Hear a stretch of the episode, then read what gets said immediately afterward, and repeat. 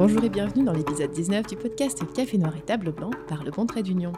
Dans la vie, nous sommes des créateurs de contenu et comme je dis souvent, nous racontons l'histoire des gens aux autres gens. Mais cette fois-ci, ce que nous allons vous présenter, c'est notre histoire. Je m'appelle Hélène Lebon et je suis l'hôte de ce podcast.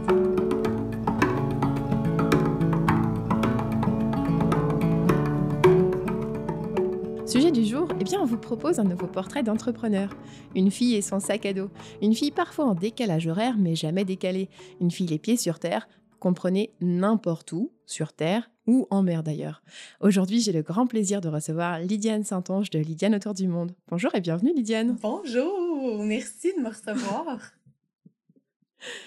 Alors, quand on s'est parlé au téléphone la première fois, je t'ai dit que j'aimerais qu'on aborde ton côté nomade en confinement en ce moment, mais euh, aussi ta vie d'entrepreneur, je dirais même d'entrepreneur voyageuse. J'ai dévoré tes bouquins, j'ai un peu envié tes aventures, je l'avoue, hein, parce que parce que c'est quand même très admirable que tu aies euh, écouté ta petite voix et concrétiser cette idée de vivre en voyageant. Alors je voulais qu'on se parle de ça aujourd'hui. Toi, l'entrepreneur, la voyageuse, l'esprit libre est surtout un bel exemple. Mmh. Alors, euh, je te propose, je te propose euh, qu'on fasse le tour. D'abord, je te dirais peut-être euh, l'état des lieux. c'est quelque chose qu'on se pose de plus en plus en ce moment comme question entre les humains, et on se la pose en vraiment en, voulant dire toute la signification qu'il y a derrière. Lydiane, comment ça va? Est-ce que tu as posé ton sac à dos, j'imagine? Comment ça va en ce moment? Pour vrai, ça va très bien. je crois que Bon, c'est sûr qu'au début de la pandémie, ça m'a apporté un grand stress. Ça m'a apporté un stress euh, surtout financier parce que c'est là où j'ai vu tous mes contrats de voyage à l'étranger. Bon, tu sais, il faut dire que j'ai des voyages de groupe que j'organise, mais j'ai aussi euh, des contrats avec des offices de tourisme, avec euh, des événements sportifs ou autres. Donc, tout ça, j'ai vu ça tomber, annulé ou reporté. Donc, dans les mois qui venaient, j'allais avoir zéro dollar qui rentrait dans mon compte de banque. Il y, a un, aspect très stressant. Passé outre ça, j'ai réalisé qu'en diminuant mes dépenses, je pouvais faire avec très peu. Et que, ben, vu que j'allais pas au restaurant, au cinéma, que je partais pas en voyage, ben, il m'en fallait vraiment très peu pour survivre. Puis, euh, ça a vraiment diminué mon stress. Et moi, j'ai un appartement à Montréal. Donc, dans une tour de béton, un sixième étage, et, là, je commençais à me sentir comme un oiseau dans une cage. Puis je pense qu'on va comprendre, je suis une grande voyageuse, adepte de plein air.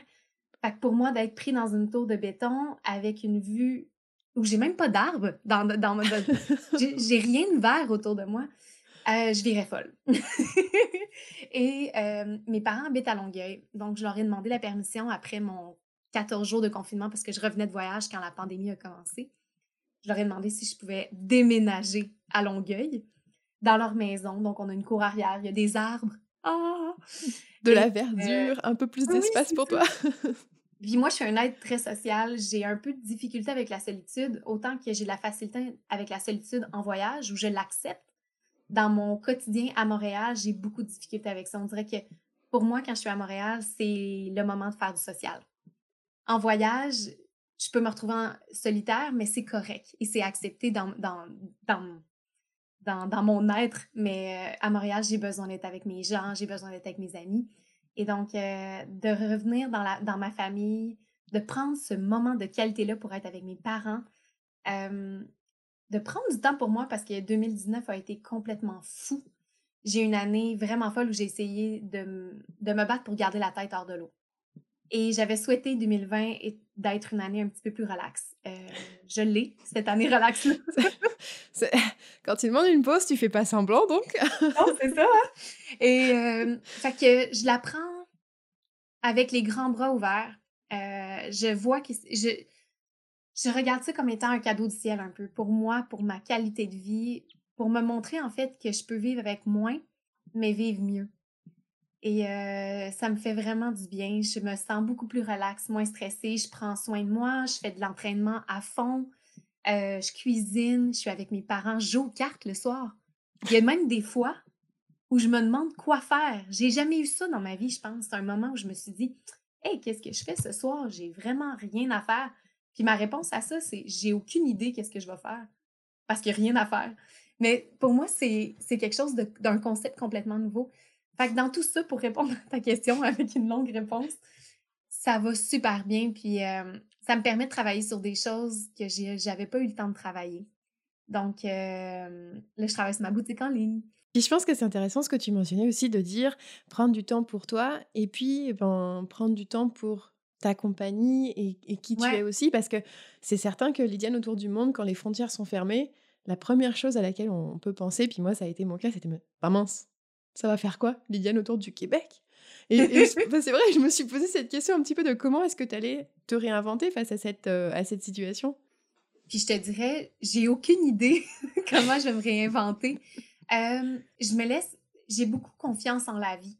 Je crois que la vie m'a beaucoup guidée. Euh, j'ai cette confiance absolue-là que quand je commence un projet, si je le ressens au plus profond de moi, je le sais qu'il faut que j'aille dans, cette direction-là.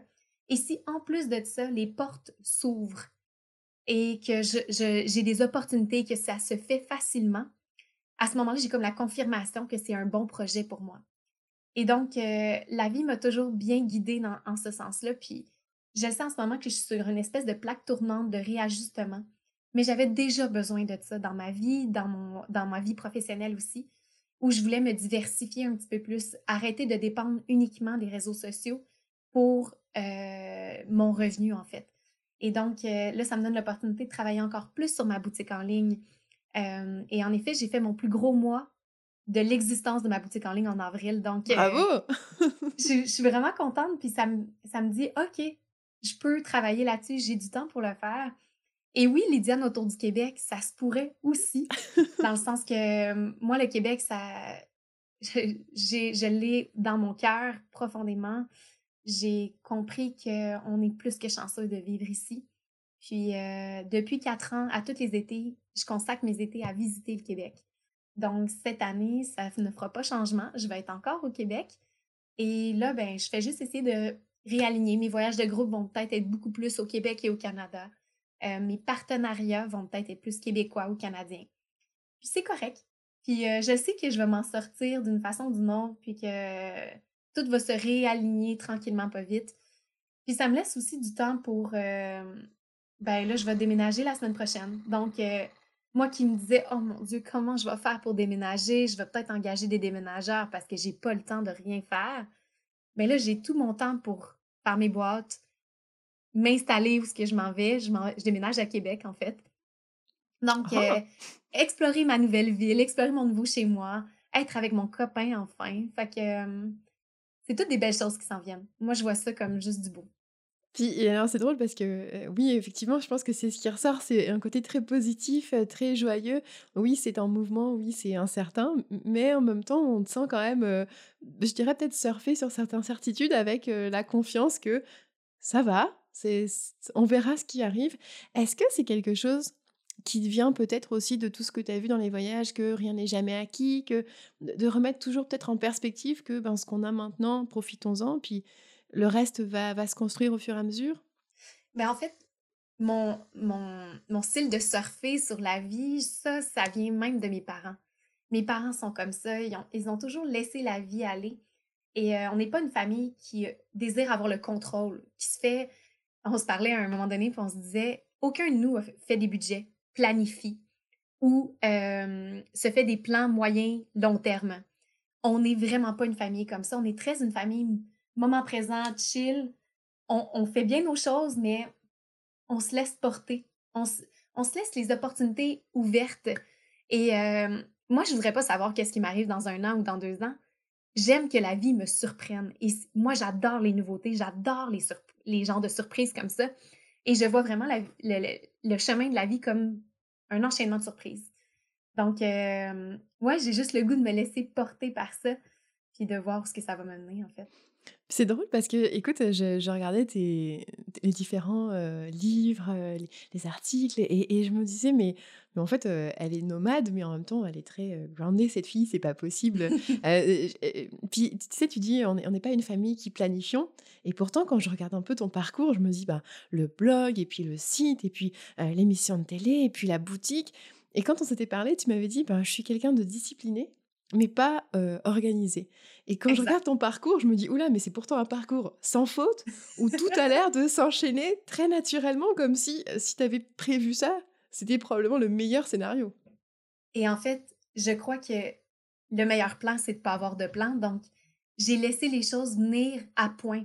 Donc, quand j'ai su que, quand j'ai senti que c'est, mais en fait, tout est arrivé par hasard, la même chose pour la page Facebook. Quand j'ai démarré ma page Facebook, au tout début, c'était pour ma famille et mes amis.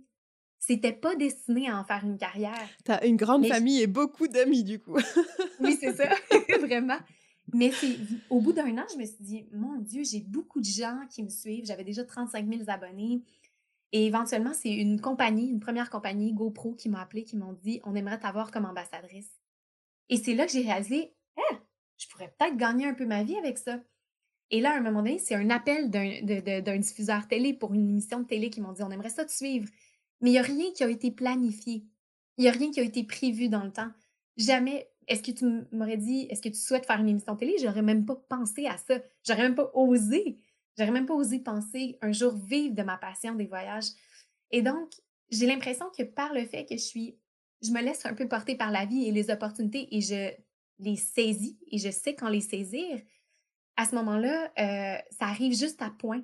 Ça arrive au bon moment et ça fait une suite logique parce que je suis toujours en ligne avec ce que je crois qui est bon pour moi et pour l'entreprise ou pour euh, ma carrière. Donc, euh, ça m'amène à faire des, à avoir des beaux projets qui font une suite logique dans le bon moment. J'ai rien, j'ai rien rushé, j'ai rien poussé trop rapidement parce que tout est arrivé à point. Et c'est toutes des choses qui étaient en continuité. Et à un moment donné, je me suis dit, hum, moi, j'ai besoin, j'aimerais ça avoir des produits éventuellement. Il y a des choses que je trouve qui manquent sur le marché des produits de voyage. Ouais, je pourrais penser à ça. Et là, boum, une personne qui me dit euh, Hey, t'aurais pas besoin de produits de voyage? Moi, je suis designer. Ah, ben attends une minute. Puis, etc. Et ça s'est toujours passé comme ça. Donc, euh, c'est pour ça que j'ai une grande confiance en la vie parce que justement, à chaque fois que je me dis Ah, il y aurait peut-être ça qu'on pourrait faire, oups, il y a une opportunité qui se présentait.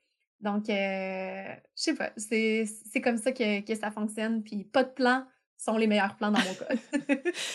Comment est-ce que tu, euh, tu, tu, définirais ta marque aujourd'hui? Parce que ton, ton, prénom te suit de, de, de, qui tu es comme citoyenne mmh et jusque qui tu es comme femme d'entreprise euh, à la tête de ton entreprise, Liliane Autour du Monde. Comment est-ce que tu, tu, définis ta marque aujourd'hui? Comment Quelles valeurs est-ce que tu, tu vois qui ne t'ont jamais quitté, que tu veux mettre de l'avant peut-être? Le côté humain. Être proche des humains. et le côté authentique.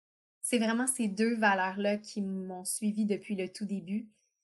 Le côté humain parce que je me suis rendu compte que qu'est-ce qui me, qui me passionnait le plus dans mes voyages, c'était pas nécessairement les paysages ou l'expérience ou la différence, mais vraiment le, le contact humain les gens que je rencontrais sur ma route, autant des touristes que des locaux.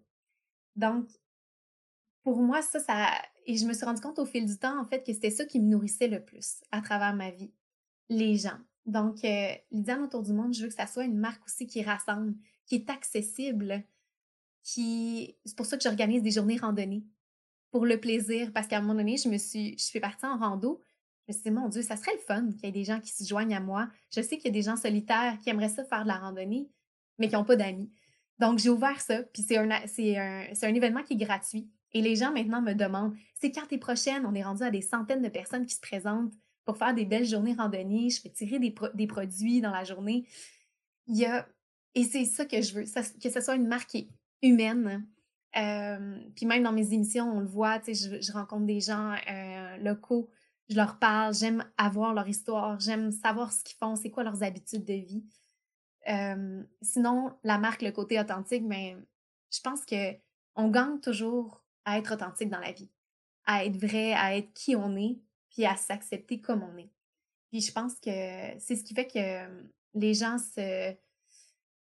s'attachent à, à moi, mais s'attachent aussi à, à cette marque-là. Ils s'identifient plus facilement. Je ne suis pas une marque de fashion, je ne suis pas une marque je, je sais pas comment dire, mais bref, le côté authentique pour moi, c'est très important. C'est drôle parce que tu as un côté, j'ai l'impression, très spontané, justement, dans, ta recherche de, naturel, d'authenticité.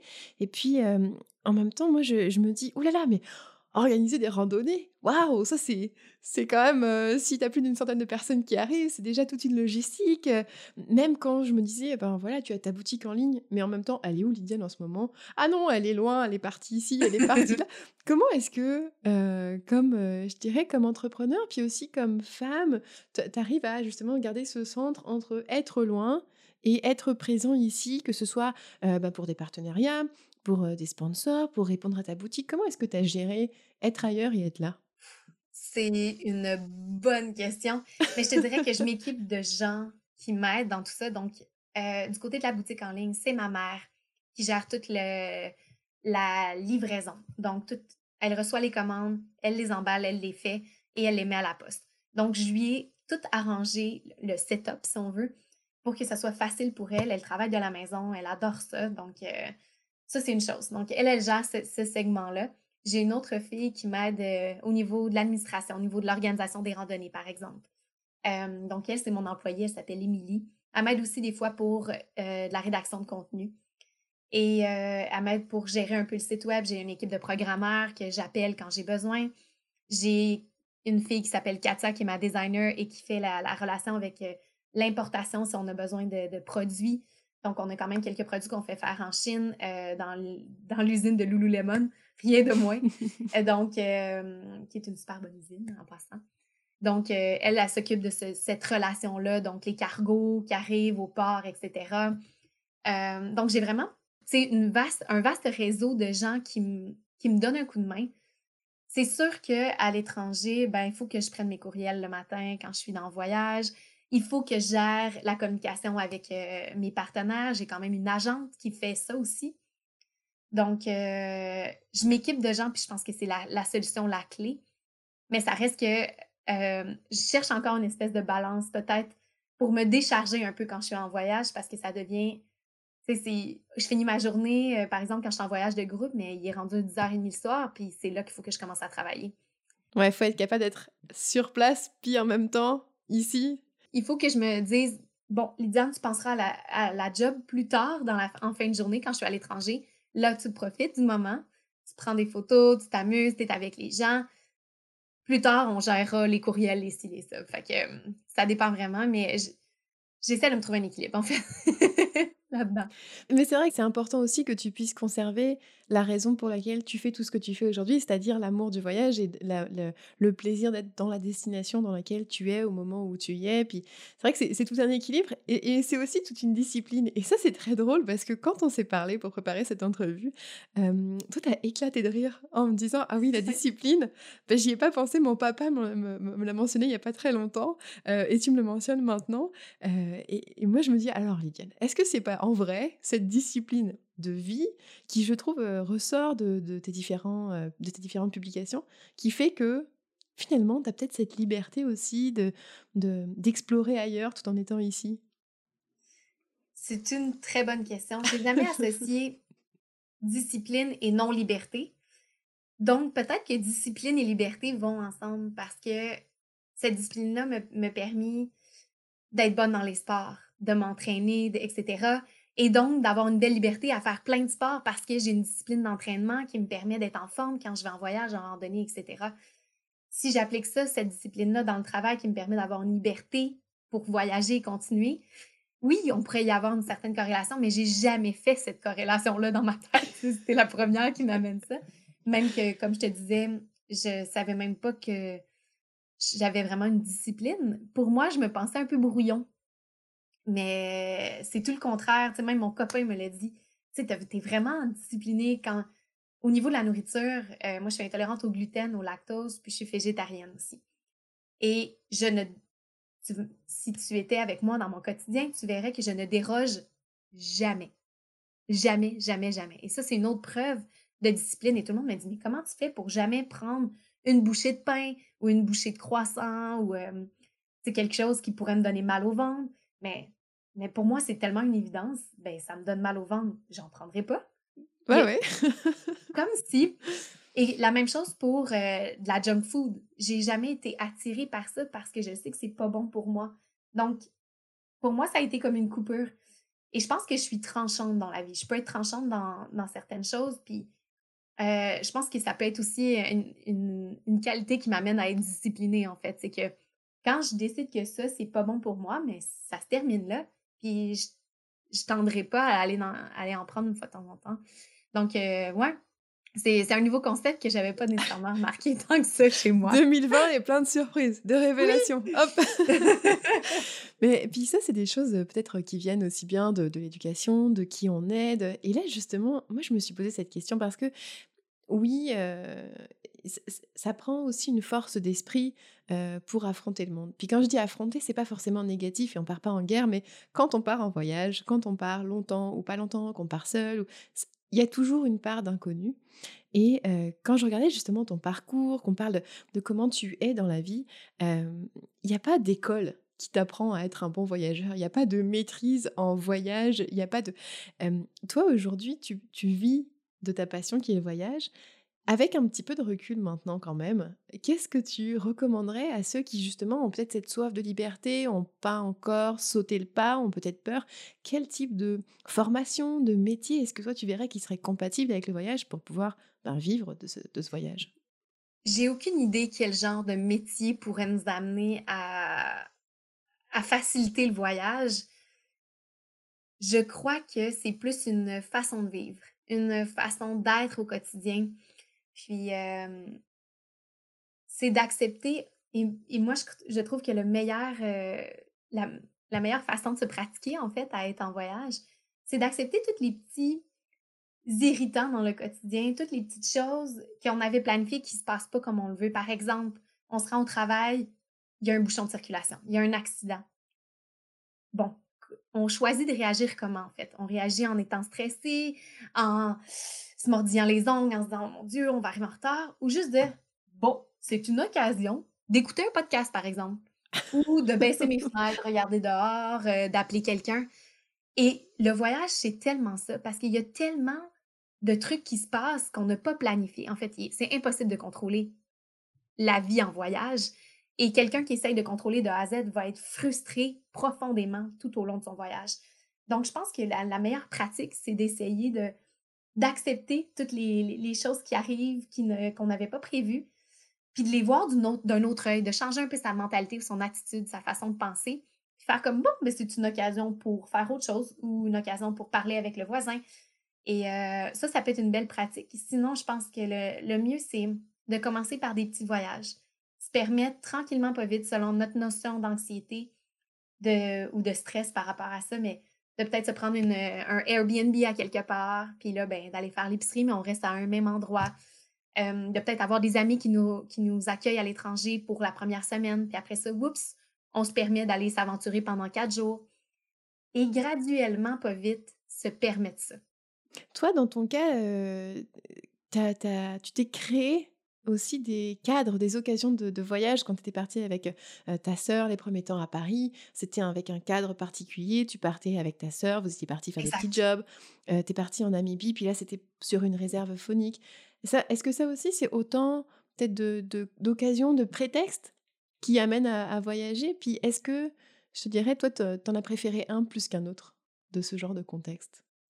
Ben, En fait, tous ces contextes-là, moi, j'en ai, pas préféré un plus qu'un autre. C'est des contextes qui sont complètement différents, mais qui m'ont amené à apprendre sur moi quand je suis en voyage.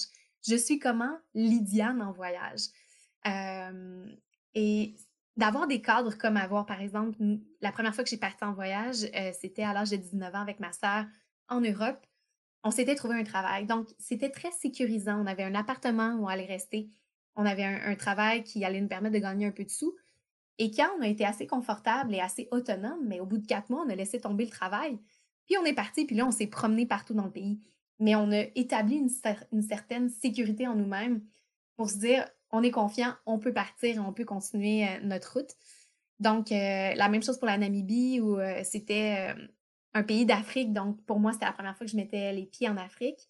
Mais d'avoir un cadre où j'allais atterrir à un endroit, où j'allais aller dans une auberge jeunesse, puis après ça, il allait me chercher euh, deux jours plus tard pour m'amener sur la réserve, pour moi, c'était très rassurant. Et c'est comme ça que tranquillement, pas vite, au fur et à mesure des petits voyages, j'avais des cadres plus ou moins serrés ou, ou pas, j'ai pris confiance. Puis j'ai pu un jour partir seule. Ça a été très rapide finalement, là. Mais ouais, ça, a été vraiment grâce à ces petits cadres-là que, que je me suis. j'ai pris confiance. Puis je pense que ça peut-être rejoint aussi ce que tu disais en, débutant la, réponse à cette question, de dire c'est une question d'attitude aussi. quand les choses te plaisent ou te plaisent pas, c'est pas parce que tu es en voyage que tu dois les subir. Je pense que quand on lit les différentes aventures que tu as pu vivre, et comme toujours en voyage, il y a du positif et des moments plus difficiles, on n'est on n'est pas obligé de rester dans une situation inconfortable non plus. Ouais, ça, ça a été une grande leçon. une grande leçon de mon côté parce que je croyais que de vivre des situations inconfortables, ça faisait partie du voyage et que je devais l'accepter et même le tolérer. ça, c'était ma pensée d'avant. Et je me suis rendu compte, en fait, que on est en voyage, comme au quotidien au Québec, si on a une situation qu'on n'aime pas ou qu'on tolère pas ou qu'on n'apprécie pas ou qu'on se sent pas bien, ben on ne restera pas là-dedans. Alors pourquoi je ferais ça aussi en voyage? Et c'est là que m'est venue un peu la, réflexion de dire non, si je me sens pas bien dans une ville ou dans un pays, ben je change de pays. Et, moi qui est un peu, qui est très curieuse, on dirait que j'étais un peu mon propre démon, là, donc je voulais savoir le pourquoi pourquoi j'aime pas ça, pourquoi je m'adapte pas, etc., etc. Donc, je restais pour mieux comprendre, mais en fait, je me faisais du mal. Et donc, euh, en effet, en voyage, quand on n'est pas bien dans un endroit, ben on change. On n'est pas bien avec des gens, on change de groupe. On abandonne notre compagnon de voyage s'il faut. Le voyage, c'est fait pour aussi se faire plaisir, puis il va y avoir tellement d'irritants dans un voyage que si peut diminuer l'exposition à d'autres irritants qu'on contrôle, puis qu'on peut juste les éliminer, ceux-là, ben, je pense que ça vaut vraiment la peine. Je pense que toi aussi, en ayant voyagé, on pense que le voyage, c'est ça va être que du beau, mais c'est pas ça. Dans le quotidien, on vit des hauts et des bas, c'est la même chose. On va se réveiller avec du mauvais pied un matin, même s'il fait beau dehors et on est sur le bord d'une plage. On va, on va vouloir une journée peut-être être, euh, regarder juste la télé, puis prendre ça relax. Euh, il faut pas se sentir mal parce que c'est on continue notre vie en voyage même si notre voyage dure deux semaines, il faut se permettre de vivre nos hauts et nos bas dans une journée, puis de, au gré de nos moods, comme on pourrait dire. Là, mais...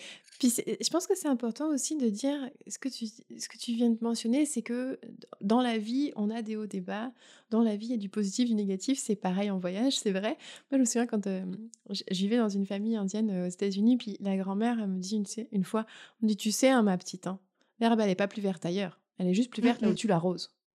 Puis quand il n'y a plus d'eau, ben va en chercher. puis, je me disais, oh, j'aime ça. Bon, fait j'ai peut-être une tête de pas sympa ce matin, je vais aller chercher un petit peu d'eau pour arroser mon herbe ici. mais, mais oui, puis je pense que c'est important. Euh, puis j'aimerais te ramener sur ce que tu disais aussi par rapport aux gens. Euh, si c'est un compagnon de voyage avec qui on n'est pas confortable ou parce qu'on est en trop grand décalage dans l'expérience que chacun va vivre, c'est important de l'entendre, euh, puis de pas se forcer nécessairement, sans abandonner à la première difficulté, mais ne pas se forcer, c'est intéressant. Puis justement, tu mentionnais, Liliane autour du monde, c'est humain c'est profondément humain, c'est les gens que, que tu rencontres plus que les paysages qui te marquent, qui te changent, qui, qui, t'imprègnent, qui t'impactent.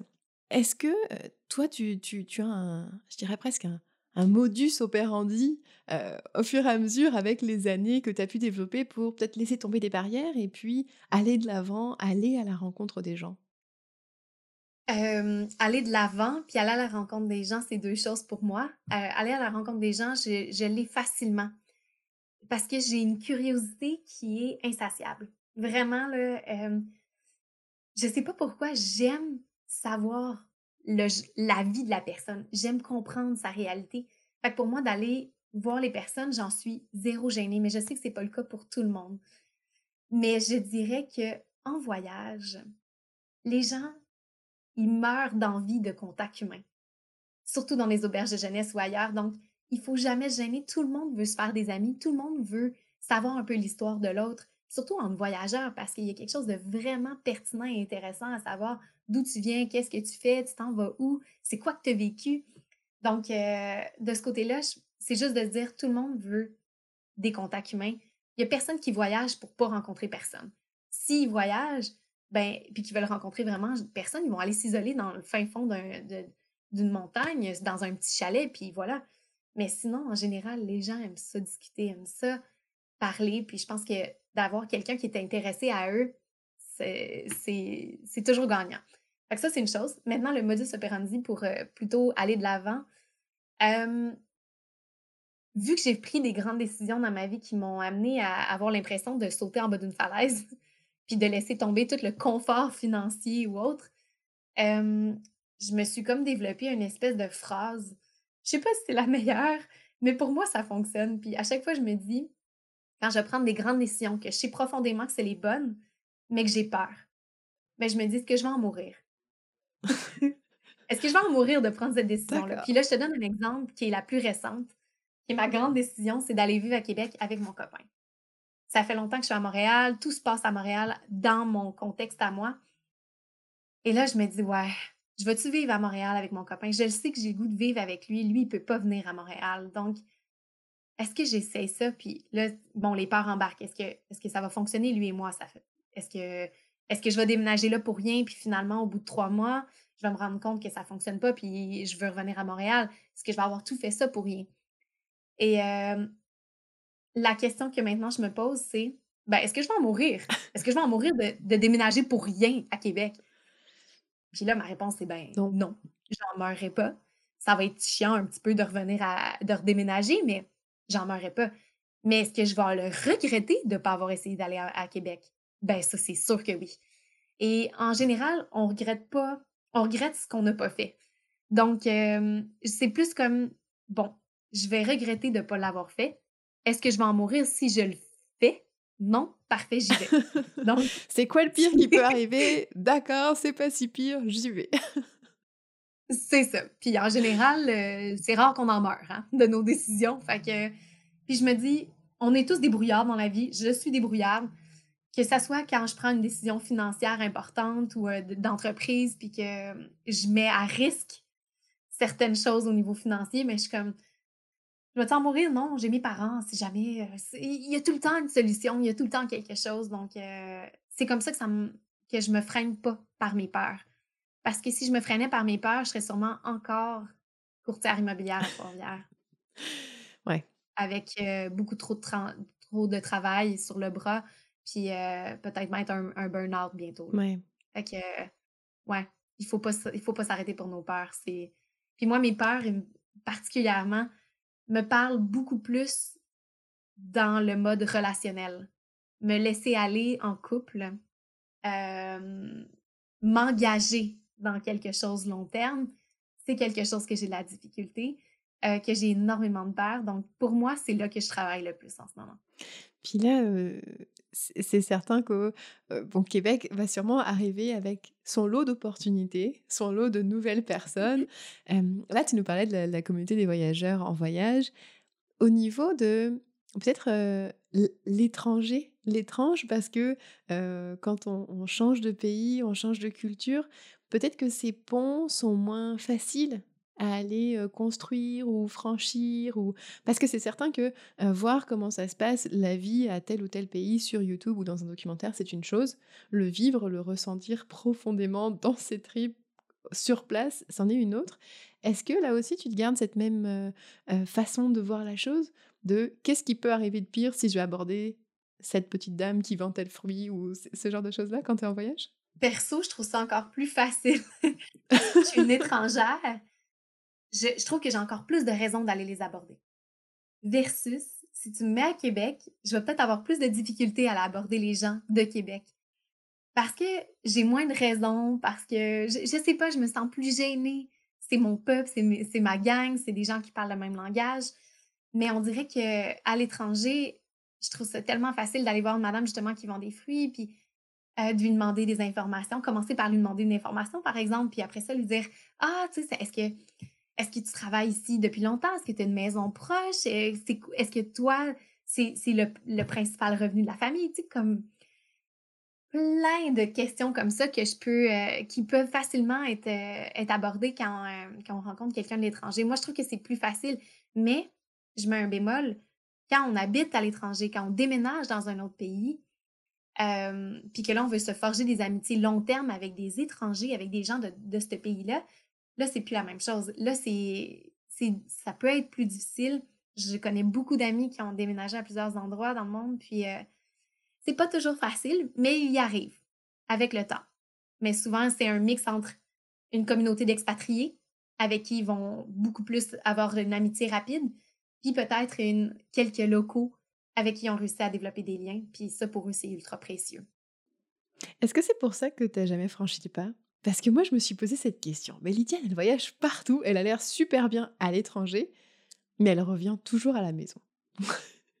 et, tu n'es pas... Euh, enfin, c'est drôle parce que je pense que tu as cette étiquette de voyageuse, nomade, mais pas l'étiquette de... Euh, de l'immigrante ou de, de de... Pourquoi est-ce que pour toi, cette ligne, elle n'est pas intervenue Peut-être pour l'instant, hein, j'imagine que là aussi on laisse la vie se porter, mais qu'est-ce qui fait que toi, tu as tracé cette ligne un peu? Pour l'instant, c'est vraiment le mot. Alors, pour l'instant, j'ai besoin de cette balance-là entre revenir à la maison. j'ai réalisé que la maison, c'était important pour moi parce que ma famille, mes amis, c'est ce qui est le plus précieux. Et je pense qu'à un moment donné, euh, la, mère de ma meilleure amie est décédée et j'étais loin. Et je me suis sentie. Ah, j'ai trouvé ça complètement injuste de ne pas être auprès d'elle à ce moment-là. Et là, en ce moment, j'ai 33 ans, mes deux meilleures amies ont des enfants. Je trouve que c'est un, moment très euh, charnière qui est important dans la vie. Puis euh, je veux être près de ma famille, de mes amis. Donc, pour moi, c'est quand même assez important d'avoir cette espèce de balance-là qui me permet d'être chez moi, ici au Québec, et qui me fait du bien parce que, on va se le dire, déménager à quelque part ou vivre à quelque part, tu es en constante adaptation au niveau de la langue, au niveau des mœurs, au niveau de la façon de vivre, le quotidien. Euh, à un moment donné, ça demande de l'énergie. Et de revenir au Québec, c'est comme si on était, j'étais en vacances parce que j'ai plus ce besoin-là de m'adapter constamment à toute situation ou à la langue. Donc, euh, pour moi, c'était comme une espèce de balance. Tu recharges, les batteries? oui. Je recharge mes batteries au Québec pour mieux repartir. Puis, ça me laisse le temps d'avoir le goût de repartir. Et, euh, et je trouve que c'est parfait pour moi parce que les deux premières années, j'ai presque fait deux années complètes de voyage euh, en 2013 et 2014. Puis, j'ai ressenti le besoin de revenir au Québec plus longtemps. Comme ça, ça me manquait beaucoup.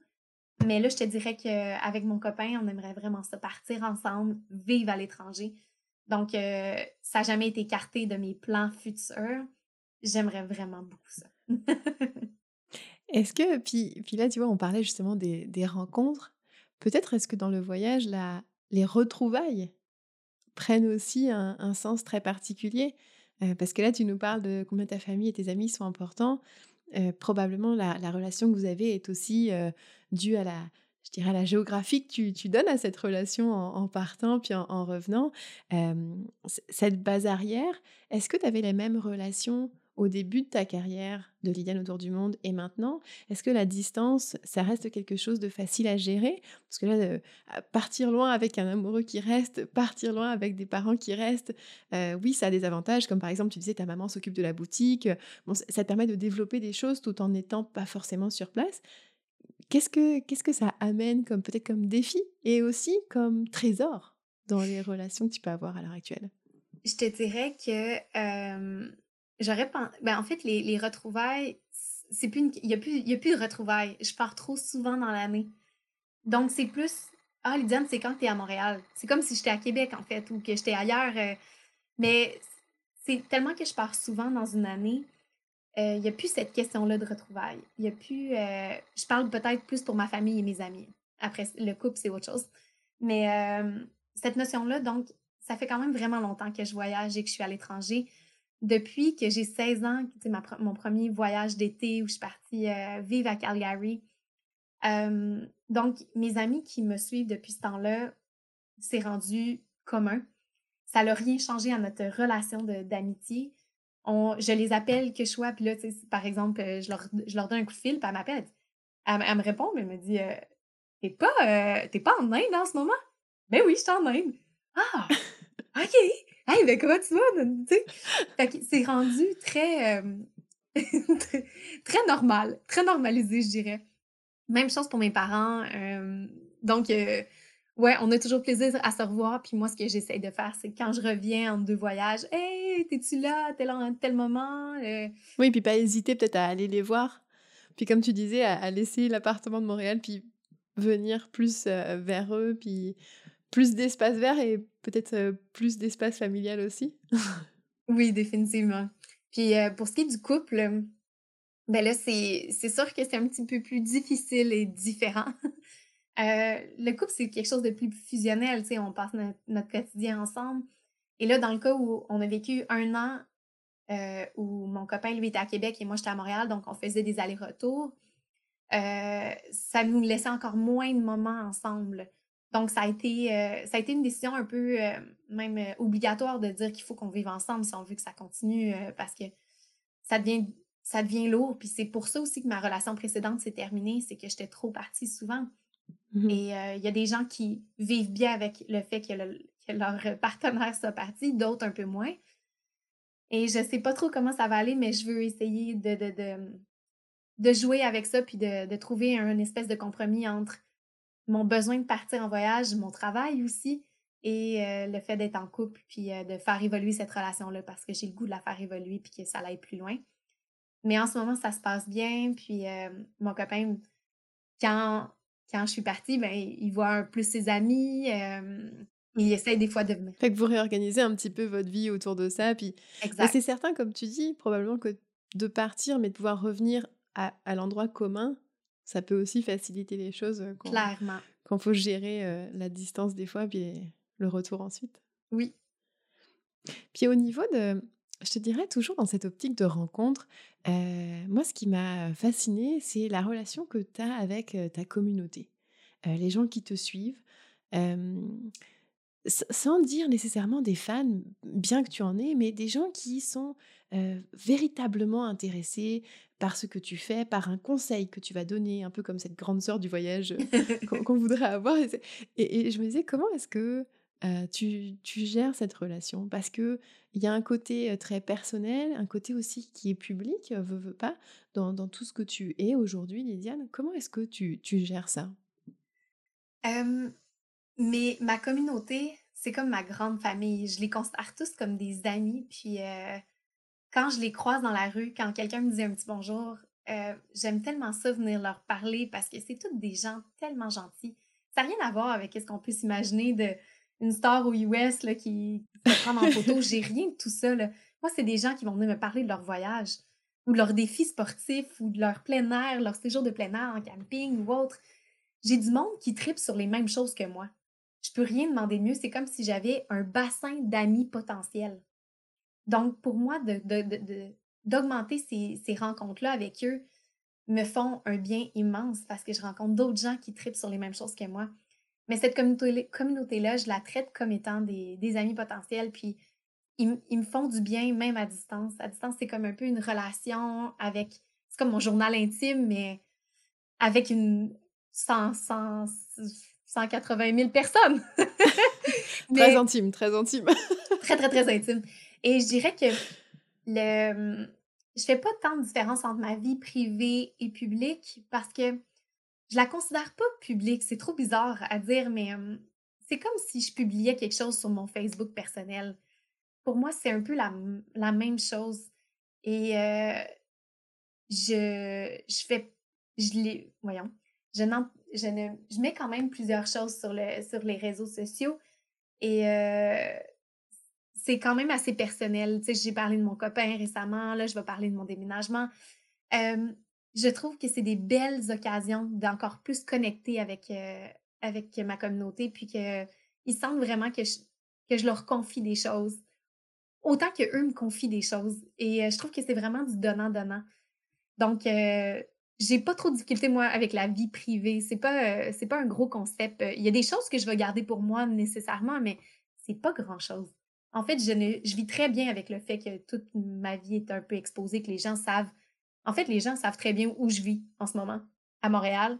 Euh, ils vont savoir ce que je veux vivre à Québec. si je pouvais, je laisserais mon adresse avec ma porte, puis venez cogner si ça vous tente. On dirait que Viens, viens serait prendre un café, on va jaser voyage. ben vraiment, puis ça idéal dans un monde idéal, je le ferais, tu sais, parce que, heu, c'est comme ça que je me sens. Est-ce que ta ta famille, tes proches, suivent un peu cette idée-là? Parce qu'eux n'ont pas forcément choisi d'avoir cette communauté, comme toi tu tu peux l'avoir. Cette communauté qui te permet aussi de voyager, d'échanger, d'amis potentiels, d'avoir ton entreprise aussi. Comment est-ce que ta famille, tes proches, heu, embarquent ou se font embarquer parfois dans les histoires que tu vas raconter? Je fais vraiment attention à ça parce que c'est pas eux qui ont choisi d'avoir une communauté, c'est pas eux qui ont choisi d'avoir une vie publique et donc heu, je vais demander l'autorisation, heu: «Est-ce que maman, je peux te prendre en photo en train d'emballer les colis?» par exemple? Hem et je vais avoir une réponse oui ou non. C'est la même chose pour un souper de filles. Je vais demander, par exemple: «Les filles, est-ce que vous êtes correctes si je prends une photo, je mets ça sur les réseaux sociaux?» je vais toujours demander la permission parce que c'est moi qui ai choisi. Même chose avec mon copain. Lui accepte quand même d'être là une fois de temps en temps dans les photos, mais il veut pas non plus être à outrance. Donc je respecte beaucoup ça. Puis c'est la même chose si, par exemple, je voyage avec des voyages de groupe. Heu, est-ce que vous êtes en accord pour que je prenne des photos de vous? Si vous l'êtes pas, dites-le moi d'avance. Je vous prendrai pas en photo et cetera et cetera. Donc heu, c'est vraiment important de respecter le désir de chacun. Moi, il y a il y a une anecdote que tu racontais dans ton livre quand tu as organisé une Saint-Jean à l'autre bout du monde qui qui m'a beaucoup marquée parce que je me suis dit: «Waouh, cette fille a vraiment tout compris du côté rassembleur de la communauté et du côté peut-être, heu, de l'outil qui va aller chercher, surtout quand on est très loin, ce désir des fois de se retrouver, heu, dans sa communauté d'expatriés, de se retrouver avec ses semblables, de se retrouver» et je me disais: «Waouh, quel bel exemple!» est-ce que Heu, tu as d'autres qui te viennent en tête où tu t'es dit: «Waouh, quelle quelle belle rencontre, cette communauté, dans cet endroit ou quelle, heu, quelle belle opportunité de vie, en fait».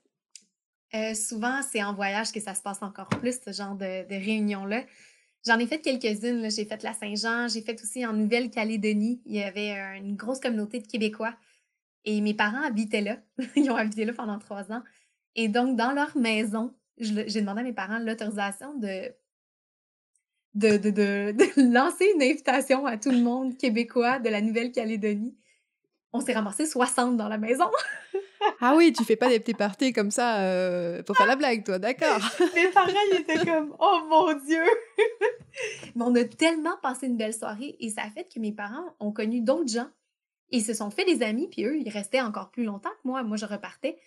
Donc, heu, mais moi aussi, ça me j'ai créé des liens avec plein de personnes qui étaient là cette soirée-là et je trouve ça magique, la communauté et l'aspect on on a la chance d'être québécois, donc on a une langue séparée. On n'est pas juste canadien, on est québécois, donc on peut se reconnaître super facilement et on a aussi le lien très facile et hem, donc on a une facilité à se faire des amis québécois autres. Quand moi je rencontre un autre Québécois, c'est sûr que je vais aller parler. Quand j'entends des Québécois parler, c'est sûr que je vais aller leur parler, peu importe où je suis dans le monde. C'est comme je je sais pas s'il y a d'autres pays qui ont ce ce feeling-là. Est-ce que la France, est-ce que vous, en français, vous faites ça? Mais les Québécois, on en est on n'est pas beaucoup. Donc, heu, il y a quelque chose de vraiment excitant de dire: «Oh! Il y a un autre Québécois! Oh mon Dieu!»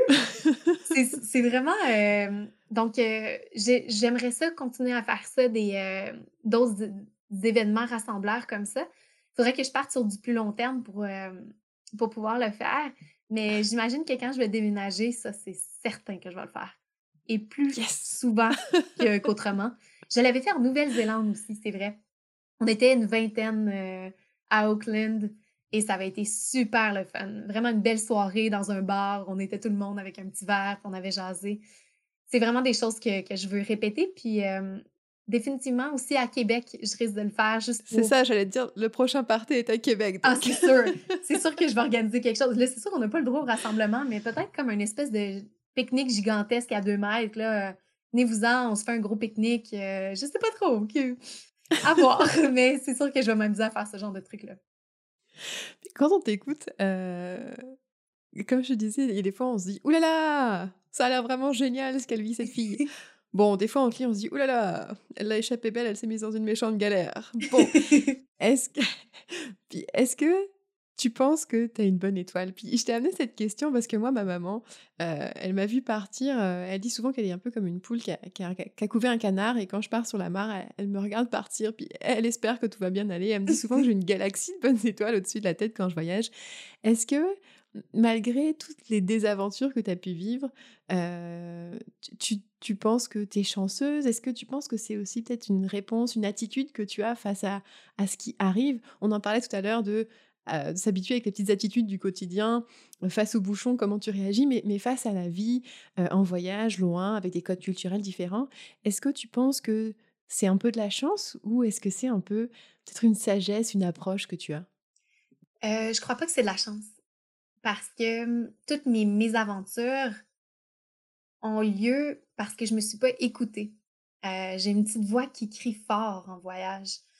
Cette voix-là, on l'a tous en nous. C'est juste qu'il faut apprendre à l'écouter, puis il faut apprendre à lui faire de la place. Et moi, à travers mes voyages, j'ai appris à lui faire de la place. Et c'est un peu la petite voix, on peut dire que c'est l'intuition, je ne sais pas trop, mais cette fameuse intuition-là euh, m'a souvent parlé dans plusieurs situations, de me dire Ouh, il me semble que j'irai pas dans cette rue-là. Euh, elle est noire, elle est sombre, il y a quelque chose de pas des belles énergies. Je, ne peux pas l'expliquer, mais je sais qu'il ne faut pas que j'aille dans cette rue-là. Et si je choisis quand même d'y aller, c'est là qu'il arrive des choses.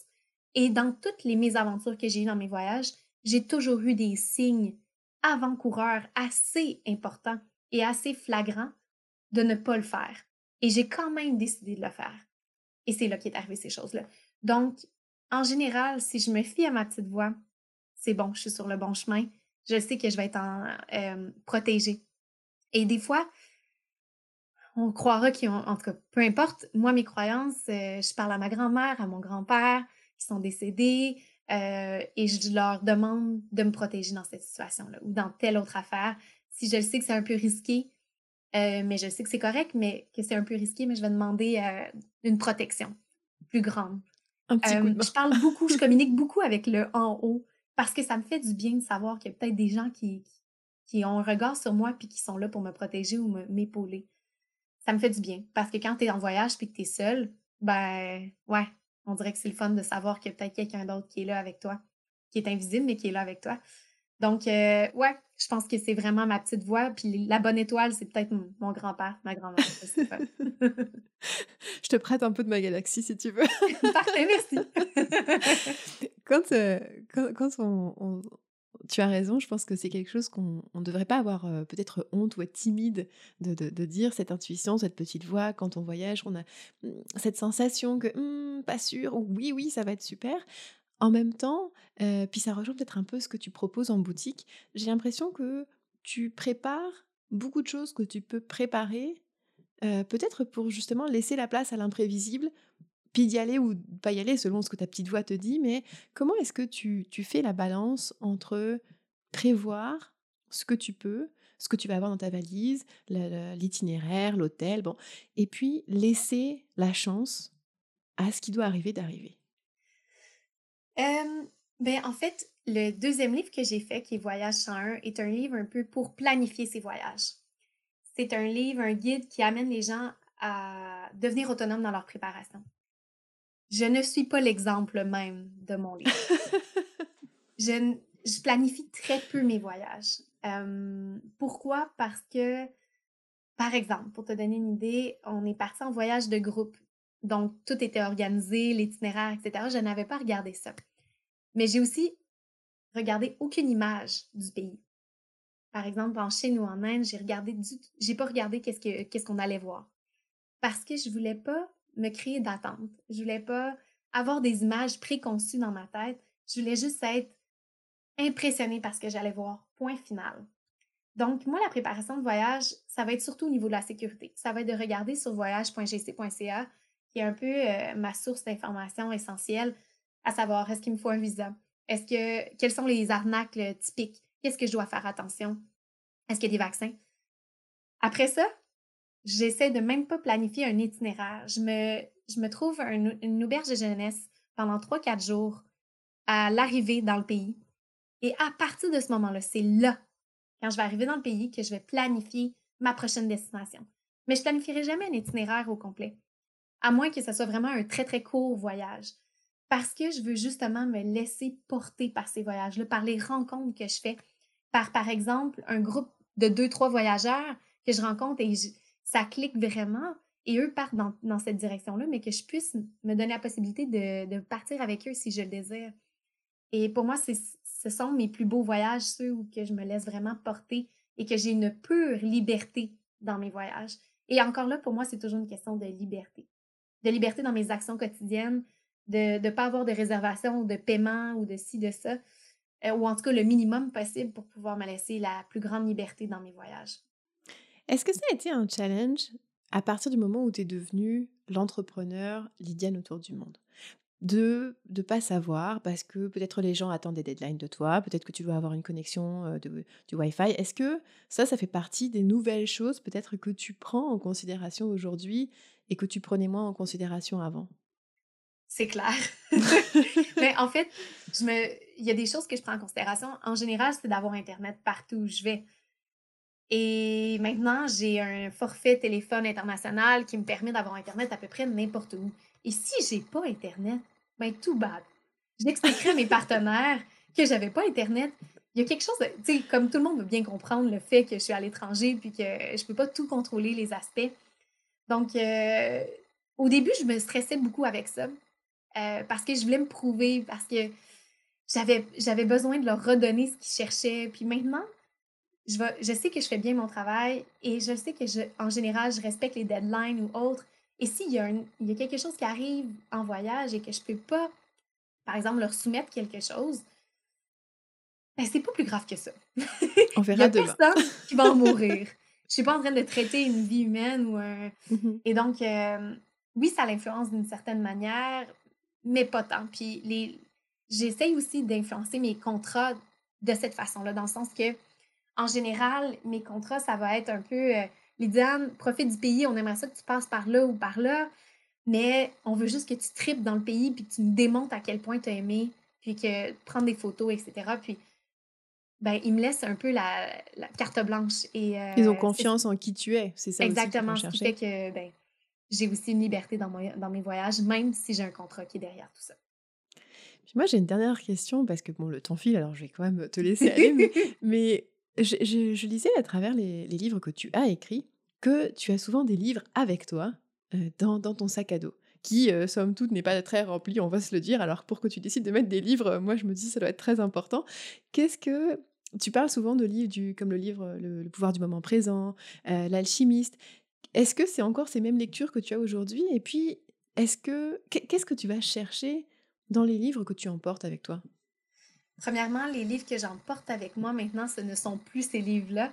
Euh, moi, ça, ces livres-là m'ont vraiment permis de m'écouter, puis de, prendre cette grande décision-là qui était de quitter mon travail de courtière immobilière pour partir à l'aventure. Maintenant, ces livres-là, euh, je vais peut-être m'y replonger une fois de temps en temps, mais c'est pas ce genre de lecture-là que je vais apporter avec moi euh, dans l'avion ou à destination. Vous allez peut-être rire. Ben, tu vas peut-être rire, puis ceux qui nous écoutent vont peut-être rire, mais c'est des livres romantiques. des petits livres Dis la fille qui, qui vit loin de son chum. Exactement. des petits romans euh, tout cute, tout gentils, de filles célibataires ou de quelque chose de ultra léger parce que ça me fait du bien, parce que je décroche de mon de la réalité des voyages et euh, je m'en vais dans un autre univers. C'est comme si je regardais une, série télé ou autre. Mais euh, pour moi, ces, ces, livres-là qui sont un peu plus euh, profonds, avec des grandes réflexions, je les garde pour la maison. Je les garde quand je suis à tête reposée à la maison et que je peux me replonger, repenser ou repenser ma vie ou repenser comment je veux agir ou autre. Donc, ou quand je veux prendre des grandes décisions, je vais me replonger dans ce genre de livre-là. Et ouais, ça me fait du bien de me replonger dans ces livres-là. Euh, bah, écoute, euh, on, va, euh, on va clore sur cette très jolie note. merci beaucoup, Lydiane, d'avoir été avec nous sur ce podcast. Avec grand plaisir. Merci de m'avoir reçu. Écoute, pour, pour moi, c'était je dirais peut-être que je vais continuer sans aucun doute de voyager et que nos discussions vont m'emmener ailleurs.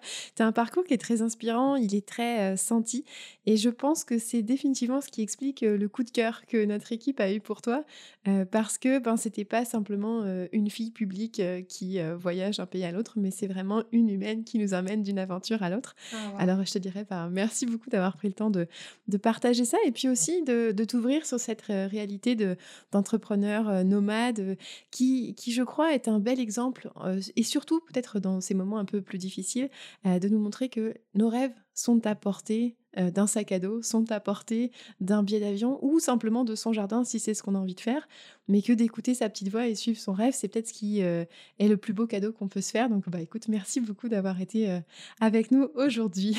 Merci. Euh, comment nous suivre pour nos prochains épisodes? Euh, Eh bien, je vous dirais, euh, abonnez-vous, que ce soit sur YouTube, Spotify, iTunes. Café Noir et Table Blanc sort deux fois par semaine, les lundis et les jeudis. vous retrouverez toutes les références dont on a parlé dans ce podcast en notes et en articles sur le site de lebontradeunion.com. Les aventures de Lydiane, ses conseils, ses anecdotes, ses livres et ceux qui l'inspirent, sa boutique, sa page Facebook, on vous mettra toutes les informations. en attendant son prochain départ, parce que bon, pandémie oblige, on est sûr de rien pour l'instant, moi je ne peux que vous recommander de la suivre aussi sur Instagram parce que cette fille, elle a vraiment une énergie incroyable et motivante. Euh, sur ce, comme je dis toujours, prenez soin de vous et à très bientôt. Merci encore. Oh,